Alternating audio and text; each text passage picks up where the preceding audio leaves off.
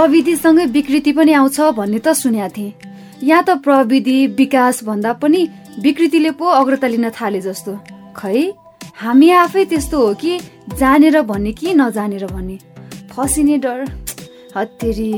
ओ माया के एक्लै गुनगुन गुनगुन गरेर बसिरहेको नि मौरी जस्तो? ए सबिन आयो तिमी? आऊ बस। सधैँ म भन्दा अगाडि आउने मान्छे किन ढिला गरे आज? हेर न बिहान बाइक निकालेको चिसोले हो कि केले हो स्टार्टै भएन। अनि वर्कसपमा बनाउन दिएको साँझ मात्र आउनुहोस् भनेर भने। अनि गाडी चढेर आउँदा त ढिला भइहाल्यो नि। अनि खै त मैले सोधेको प्रश्नको त जवाफ नै दिएनौ त। हेर न सबिन अब समयलाई दोष दिनु कि हामी मान्छेलाई? होइन भयो चाहिँ के? सोधेको कुरा सिधा भन्दा चाहिँ के हुन्छ कि तिमीलाई? भन्दै त थिए। बिचैमा बोलेर कुरा काट्नु छ अनि मनै कस्तो कस्तो भइरहेको बेला झन् रिस नउठाऊ है सबिन। ल के ल माया। भन न त के भयो। हुन त रिसाउँदा नि आफ्नै खुसी हुँदा नि आफ्नै। मेरी माया जे गरे नि आफ्नै। के के कसो माया हेर न अझ। बेला न कुबेला जिस्किनु परेको छ उसलाई। कहिले काहीँ त कुराको सिरियसनेस पनि बुझ्ने गर के सबिन हुन्छ माया। नरिसाउनु डरै लाग्ने गरी। बरु भन त तिमीलाई के भएको हो? मलाई त केही भएको होइन। ल हेर त यो समाचार। अनि आफै थाहा पाउँछौ। फेसबुक मार्फत भएको चिन्जान तेह्र वर्षीय बालिकामाथि ब्ल्याकमेल र बलात्कार। अँ रातो पार्टी अनलाइन पोर्टलमा आएको समाचार होइन यो माया? मैले नि पढेको थिएँ।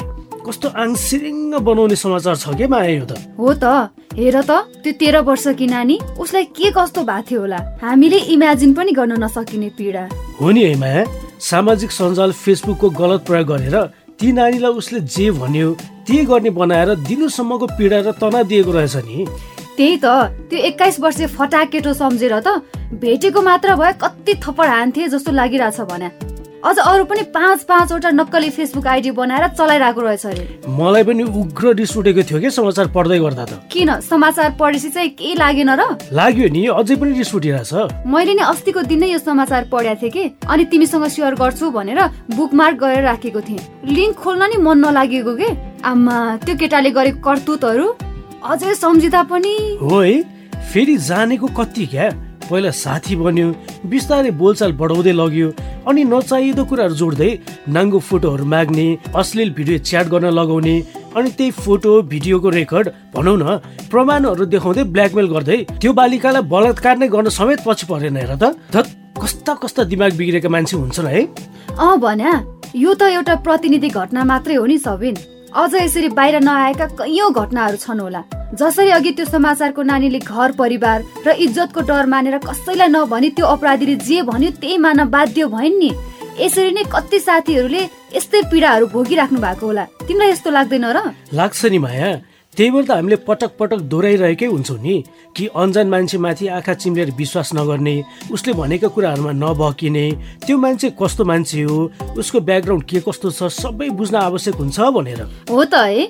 अझ यो विषयमा परिवारले पनि आफ्नो बालबच्चाले कहाँ के गर्दैछ कसको सङ्गत कस्तो मान्छे या साथीहरूसँग छ?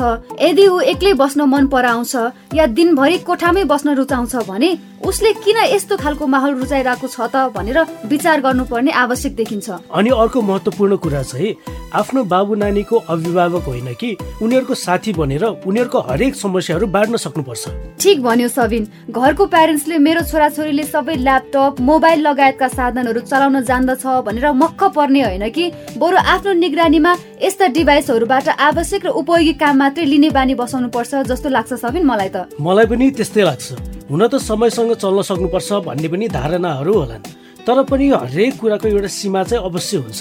झन् ससाना नानी बाबुहरूलाई ल्यापटप मोबाइल दिँदा कसरी सदुपयोग मात्रै गर्ने भनेर एकदमै अनुशासित बनाउनु एकदमै जरुरी छ जस्तो लाग्छ। हो नि यदि हामीले त्यसरी निगरानी गरेको भए आज जुन घटना तेह्र वर्षीय बालिका माथि भयो सायद त्यो हुँदैन थियो कि? त्यो बलात्कार गर्ने केटालाई प्रहरीले समात्यो र केस अगाडि बढाइरहेको छ। अब त त्यसले सजाय पक्कै पाउँछ। र अपराध गर्नेले सजाय पाउनै पर्छ भन्दै धेरै धेरै स्वागत अनि नमस्कार छ है जिग्री। तपाईँकै लागि विशेष रूपले तयार पारिएको कार्यक्रम मायासँग मनको कुराको यो बत्तिसौँ भागमा। र म हुँ तपाईँको आफ्नै हसिलो रसिलो अनि चिटिक्क परेको जिग्री सबिन। र सबिनसँग म पनि छु है साथी। तपाईँको आफ्नै प्यारी साथी माया। र मेरो तर्फबाट पनि धेरै धेरै स्वागत अनि नमस्कार छ है। युवाका लागि विशेष कार्यक्रम। मायासँग मनका कुरा। जिग्री तपाईँ सुन्दै हुनुहुन्छ तपाईँकै लागि विशेष रूपले तयार पारेको रेडियो कार्यक्रम मायासँग मनका कुरा।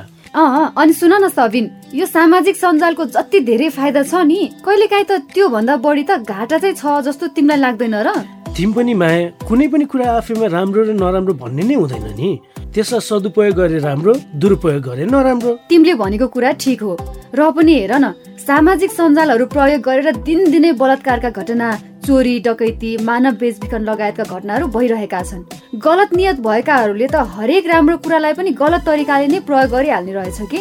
अँ र भन्ने नै हो भने त सूचना र प्रविधिको जगतमा फर्स्ट आएको सामाजिक सञ्जालहरूले त हामीलाई सजिलो नै गराएका छन् नि। अब हेर न हामी संसारको जुनसुकै एउटा सानो कुनामा बसेर विश्व निहाल्न सक्छौँ जति नै टाढा भए पनि नजिक छौ जस्तो अनुभवहरू गर्न सक्छौँ।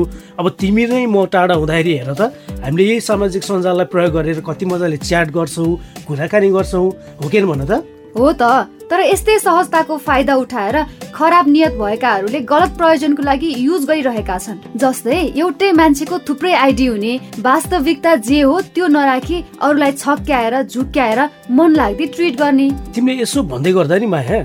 मलाई त हाम्रो जिग्री पुष्पाको पो याद आयो भने। उसलाई पनि संजोगले सामाजिक सञ्जालकै प्रयोग गरेर फसाएको थियो नि है। ए अँ हो त है सबिन।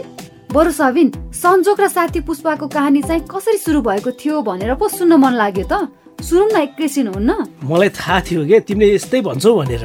त्यही भएर रेडी बनाएरै ल्याएको छु क्या मैले। जिग्री तपाईँ पनि सुन्नुहोस् है त। पुष्पा र संजोगको फेसबुक मार्फत कसरी ल परेको थियो भनेर।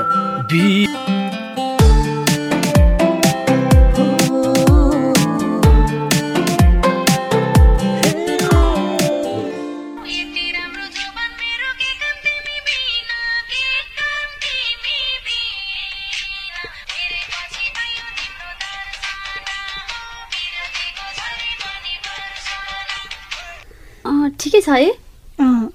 जो नयाँ मोबाइलको क्यामेरा चाहिँ हो क्या कस्तो दामी खिच्दो रहेछ। यो सन्जोग भन्ने चाहिँ को रहेछ? पखै यसको प्रोफाइल हेर्छु। ए हाम्रै सुनसरीको रहेछ। यसको फोटो हेर्न राम्रो छ है? फोटो त राम्रै छ। तर यसकै फोटो हो कि होइन के थाहा त? हेलो? टाइप गर्दा गर्दा कस्तो अल्छी लाग्यो कि औँला दुखेर। तिमीलाई डिस्टर्ब त भएको छैन नि। किन डिस्टर्ब हुनु? तिम्रो त भोइस पनि कति मिठो रहेछ। कोइलीको जस्तो सुनिरहन मन लाग्यो। हो र थ्याङ्क यू ए कस्तो मिठो कुरा गरेको है माया? संजोग र पुष्पाले? तर कुरा मात्रै मिठो लागेर के गर्नु सबिन संजोग कस्तो मान्छे हो कहाँको मान्छे हो के गर्छ? उसको वास्तविकता के हो? खै पुष्पाले त बुझ्ने कोसिसै गरिनन्। मान्छे चटक्क परेको देखेर मात्रै हुन्छ? अझै के थाहा त्यो फोटो संजोगको हो कि होइन भनेर? साँच्ची है माया? अघि हामीले कुरा गरे जस्तै कतै गलत नियत बोकेको मान्छे पो हो कि संजोग यसरी केही कुरा बुझ्दै नबुझी उनीहरूसँग नजिकिनु भोलिका दिनमा हामीले आफ्नै लागि हानिकारक बनाइरहेका त छैनौ। त्यसमाथि उनीहरूको मिठो मिठो बोलीचालीमा फस्न सक्छौ। किनभने जस्तो सुकै अपराधी फटा मान्छेलाई हामीले देख्ने बोल्ने बित्तिकै त चिन्न सक्दैनौ नि। उसले गरेको कुरामा कतिको सत्यता छ भनेर। हो नि माया जनमानव तस्करहरू त्यस्तो कुरा गर्नमा चाहिँ एकदमै सिपालु हुन्छन् क्या सुरुमा जिग्री बन्ने साथी बन्ने अनि बिस्तारै नजिकिन खोज्दै माया गरेको जस्तो केयर गरेको जस्तो ढोङ गर्छन् र विभिन्न किसिमको जोखिममा पार्न सक्छन्। नपत्या सुन त सन्जोगको कुरा? अनि तपाईँको त भिडियो नै देख्थिन त। मेरो मोबाइल के भएको छ भएको छ भिडियो कल गर्दा हेर न क्यामेराले कामै गर्दैन भने। तर मैले तिमीलाई देखिरहेको छु खोइ खोइ घाउ देखाउ त। इ यसरी सबै छाला खुइलेको छ। हेर्नु त अय। ला कसरी लड्यौ के तिमी?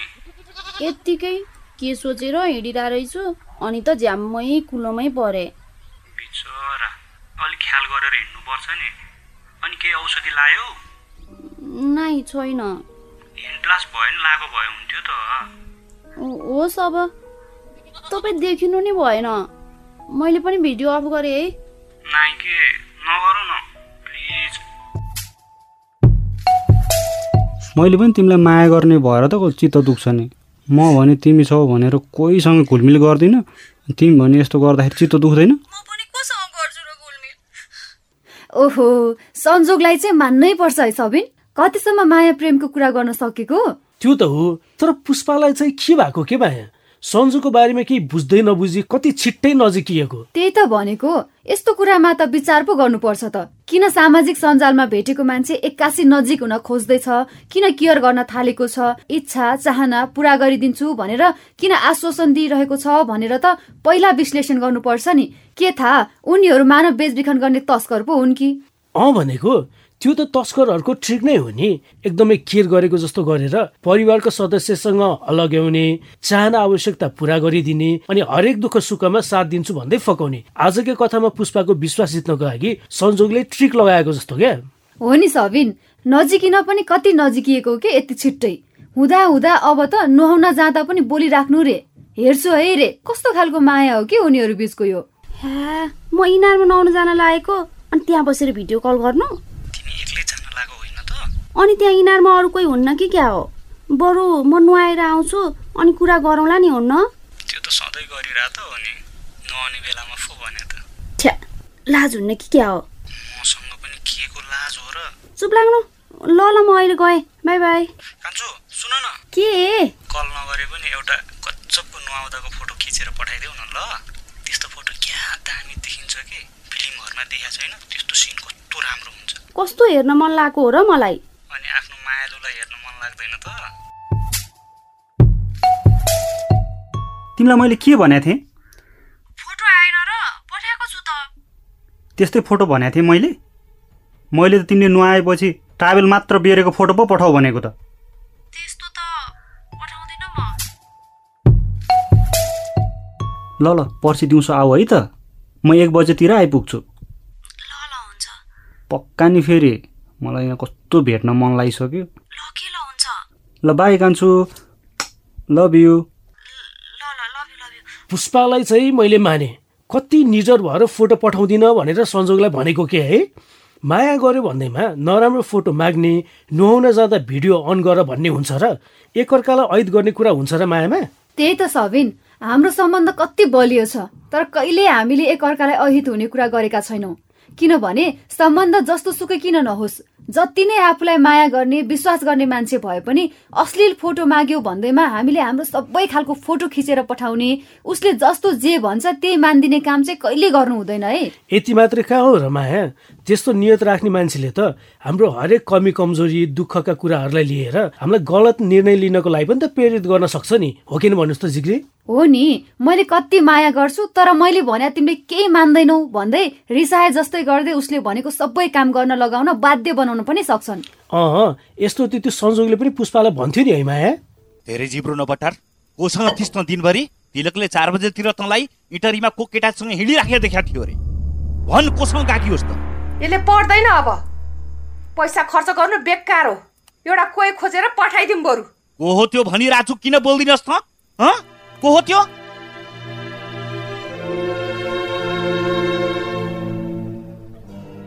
मलाई थाहा छैन।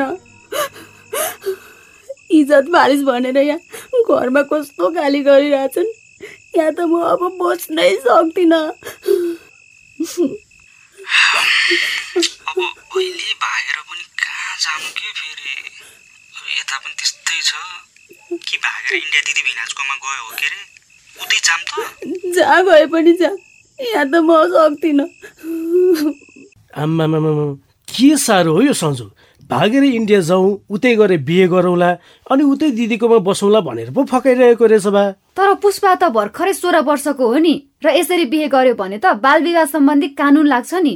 बिहेबारी बिस वर्ष पारी भनेर कानुनै बनेको छ नि हाम्रो देशमा र बाल विवाह गर्ने गराउनेलाई त सजायको व्यवस्था पनि त छ नि। त्यही भएर त संजोगले गलत निर्णय लिन उक्साएको थियो नि। किनभने पुष्पाले संजोगलाई रेस्टुरेन्टमा भेटेको गाउँको एकजना मान्छेले देख्यो अनि पुष्पाको घरमा सुनाइदियो। अनि त्यसपछि पुष्पाका बाआमाले अब तेरो पढाइ छुटाइदिएर बिहे गरिदिने भन्न थाले। संजोगले यही परिस्थितिको फाइदा उठाउन खोजेको त हो नि होइन र माया? त्यही त भनेको नि सबिन। किन अनलाइनमा भेटेको मान्छेले घर परिवारलाई छोडेर आऊ? म सबै व्यवस्था मिलाउँछु चिन्ता लिनु पर्दैन। म राम्रो जीवन दिन्छु खुसी बनाएर राख्छु भनिरहेको छ भनेर विचार गर्नुपर्छ। नत्र त आफै बेचबिखनको जोखिममा परिन्छ नि होइन साथी? त्यही त। बरु पुष्पाले के गरिन् सुनौ न त पुष्पाको बाँकी कथा। खास तपाईँलाई उहाँले झुक्क्याएर इन्डिया लैजान खोज्नु भएको जस्तो देखिन्छ हेर्नुहोस् है पुष्पा बहिनी। तर पिर नगर्नुहोस्। यो आफ्नै ठाउँ हो। तपाईँ सुरक्षित हुनुहुन्छ। उता पुगेर यस्तो भइदिएको भए तपाईँको बिचल्ली हुन्थ्यो कि हुन्थेन लु भन्नु त। कस्तो मान्छेलाई विश्वास गरेर हिँड्नु भएको रहेछ हेर्नु त। ए भगवान्। अब म कहाँ जाने होला? नरुनुहोस् तपाईँ आत्तिनु पर्दैन। बरु एकपल्ट घरमा बुवा आमालाई सम्पर्क गरौँ अनि नाइ बो मलाई बरु छाडिदिनुहोस् म जान्छु। घरमा थाहा पायो भने त मार्छन् मलाई। डराउनु पर्दैन पुष्पा बहिनी। हामी सम्झाउँछौँ नि बुवा आमालाई। अब त्यो पुष्पालाई यतै ल्याउने हो भने छरछिमेकीले के भन्ने हुन् फेरि? जे भने पनि भनौँ आफ्नै छोरी आफ्नै घर ल्याउन के को डर? कुरा काट्नेहरूको मुख जसै नै थुन्न सकिन्न क्या अरे? लौ त लौ। बेलैमा छोरीले अनलाइनमा कोसँग कुरा गर्छ? के कुरा गर्छ? के चलाउँछ भनेर विचार पुर्याएको भए यस्तो दिन देख्न पर्ने थिएन। मैले ठुलो गल्ती गरेँ। अब म यस्तो कहिले गर्ने छैन आमा? भइको छोडिदियो अब। नरो। त्यही कुरा सम्झेर पिर गर्नुहुन्न। मैले चेतेँ आमा। अब कुरु कुरु पढ्छु। पढाउनुहुन्छ नि मलाई। पढाइहाल्छु नि। नरु ल। जे भयो भयो छोडिदिए ती कुराहरू। तैँले थाहा पाइहालिस् के हुँदो रहेछ भनेर त बुझ्नु भइहालिस्।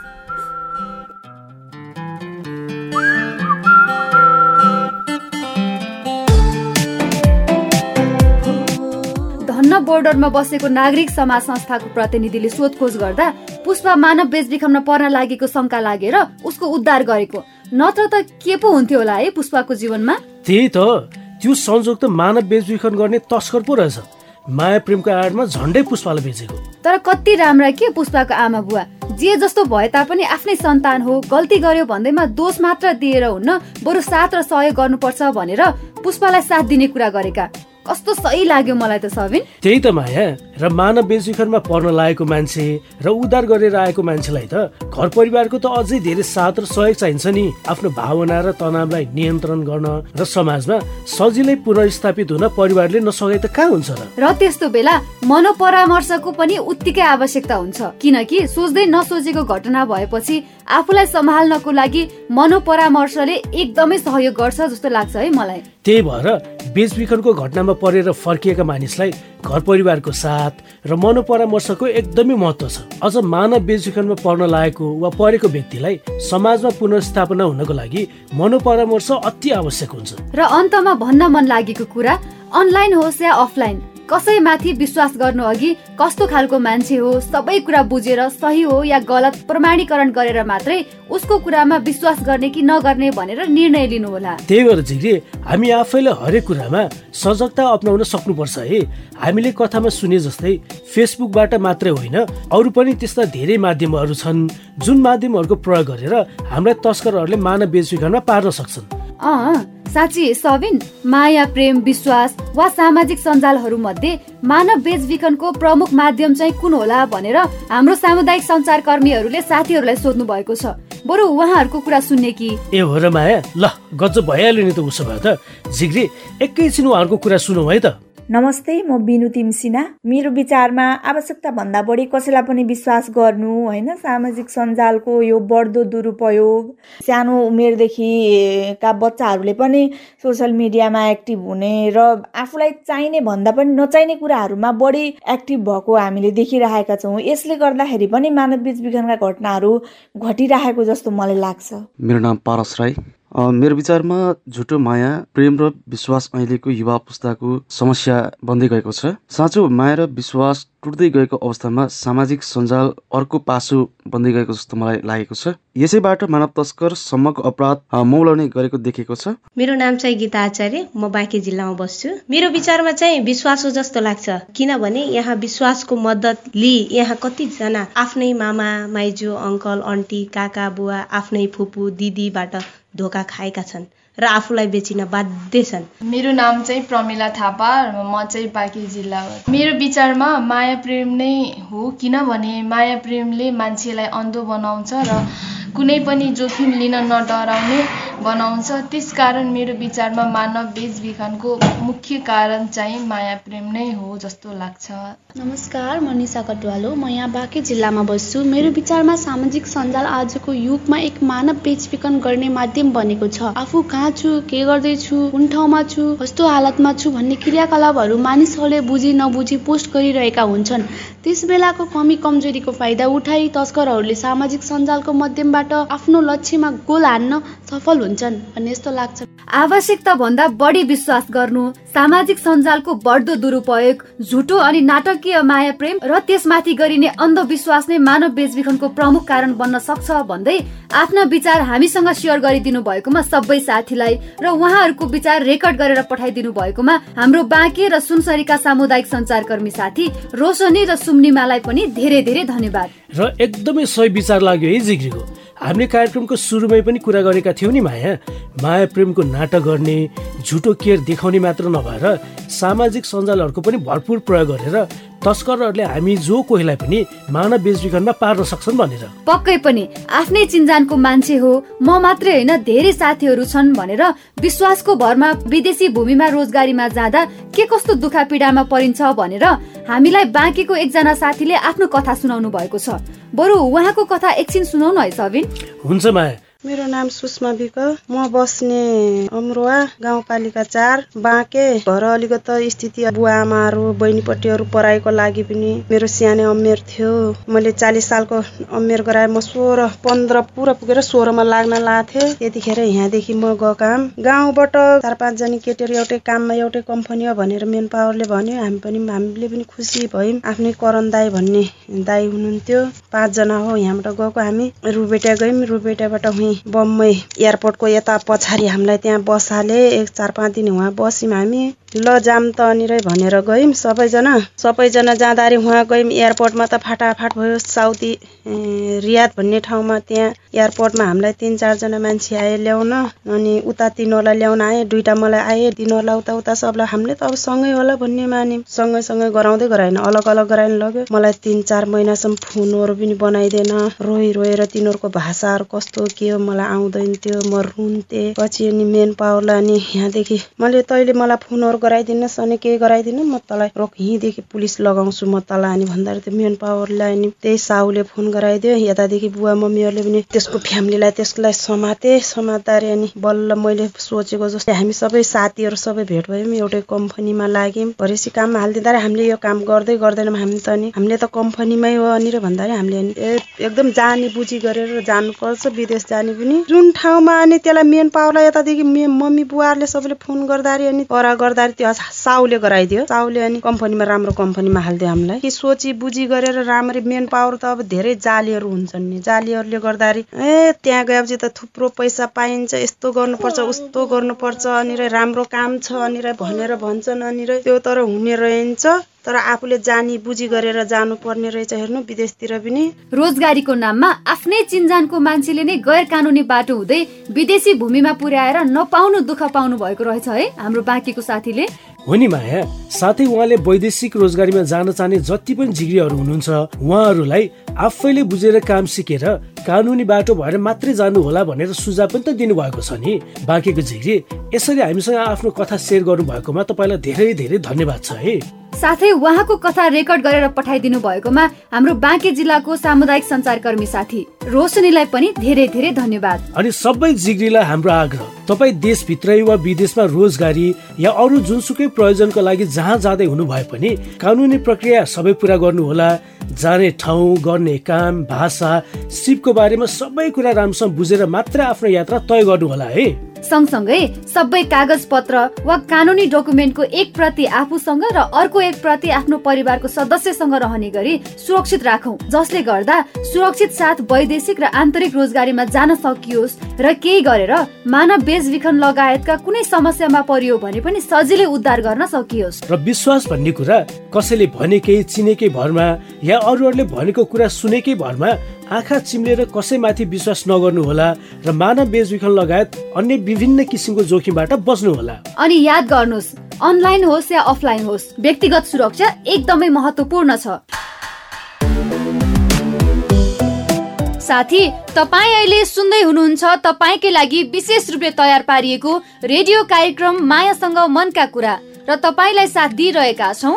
हामी दुई सबिन र मायाले। अब भने पालो भएको छ। तपाईँले नै माया गरेर पठाउनु भएको जिज्ञासा समस्या र प्रतिक्रिया पढ्ने पालो। र आज पनि हामीले हाम्रो हरेक सोमबार चार बजे हुने फेसबुक लाइभमा सहभागी भएर पठाउनु भएको साथीहरूको प्रतिक्रिया पढ्नेछौँ होइन त सबिन हो नि। र अहिले चाहिँ मसँग जिग्री गोपाल थापाले लेख्नु भएको प्रतिक्रिया छ पढिहाल्छु है त। र उहाँ लेख्नुहुन्छ गैर कानुनी रूपमा रोजगारीका लागि यात्रा गर्नु उत्तम विकल्प कदापि हुन सक्दैन। र यदि हामीले गैर कानुनी बाटो रोज्यौँ भने विभिन्न किसिमको जोखिम र परिणामहरू भोग्न बाध्य हुनुपर्छ। साथै त्यो व्यक्तिले सबैभन्दा खराब अवस्था तथा घटना मृत्यु उत्पीडनको सामना गर्नुपर्ने समेत हुन सक्छ। त्यसकारण सबै कागजातहरू लिएर कानुनी बाटो भएर मात्रै यात्रा गर्नुहोस् भनेर लेख्नु भएको छ। एकदमै सही कुरा लेख्नु भएछ साथी गोपालले।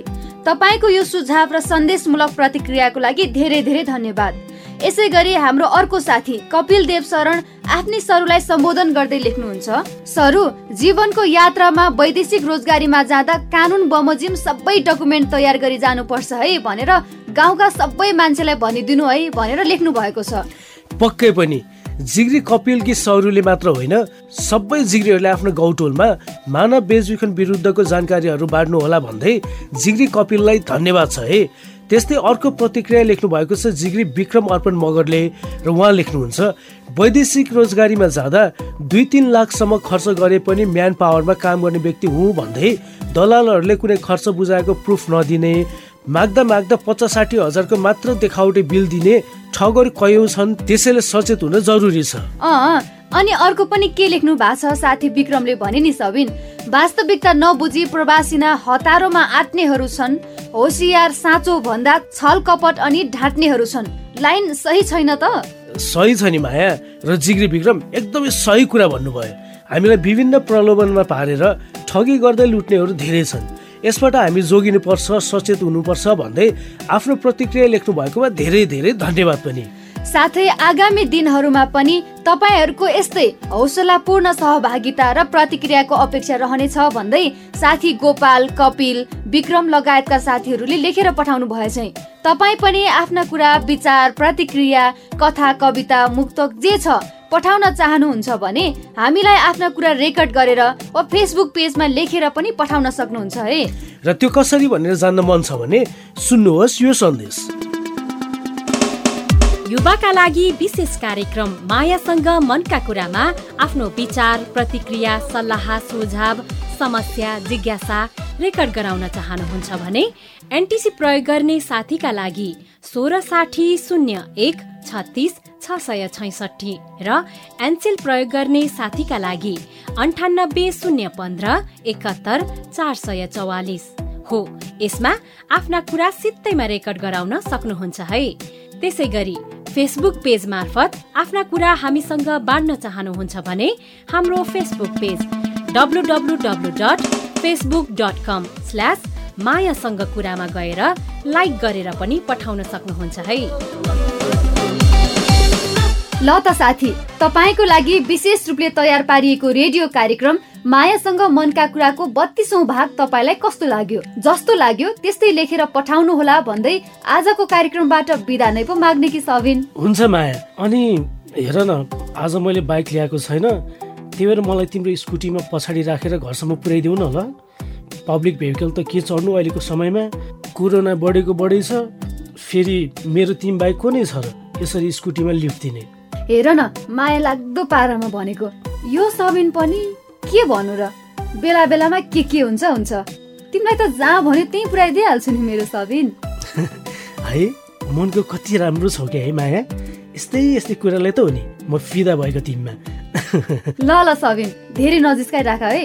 मैले बिदा मागे साथीसँग। ल त साथी हामीलाई आफ्ना कुरा आइभीआर नम्बरमा रेकर्ड गरेर वा फेसबुकमा म्यासेज गर्दै गर्नुहोला भन्दै तपाईँकै प्यारो रेडियो कार्यक्रम मायासँग मनका कुराको आजको यो बत्तीसौँ भागबाट म तपाईँकै प्यारी साथी माया। र म तपाईँको आफ्नै हसिलो रसिलो अनि चिटिक्क पर्के जिग्री सबिन पनि बिदा हुन्छु। नमस्ते बाई बाई फेरि भेटौँला।